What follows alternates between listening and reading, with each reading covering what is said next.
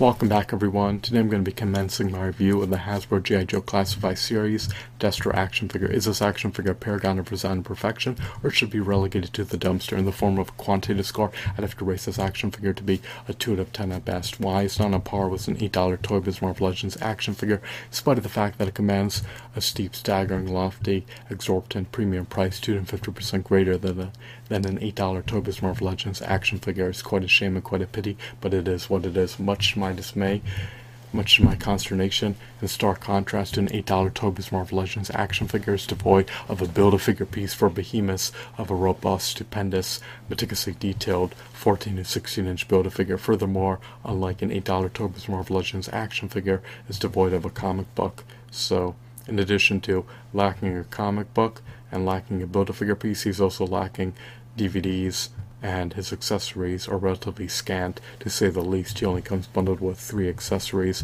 which is relatively meager.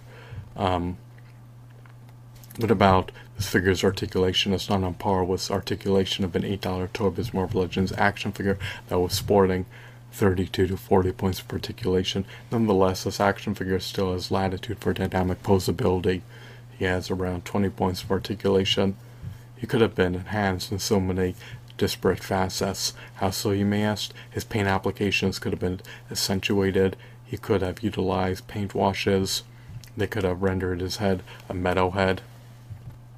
There's so many ways in which this action figure could have been improved upon. He could have came with interchangeable heads, interchangeable hands, more armaments. His pistol could have been painted more than one color scheme. They could have utilized a multitude of color schemes.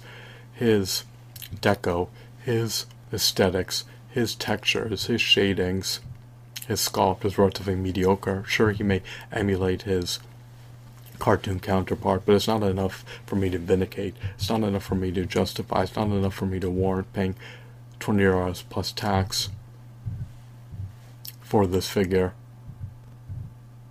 for 250% more the retail price of an $8 Toy Marvel Legends action figure should offer 250% more value than an $8 Toy Marvel Legends action figure, but that's not the case in this context. Unfortunately, it's not even up to snuff, it's not even up to par with an $8 Toy Marvel Legends action figure in terms of its quality, accessories,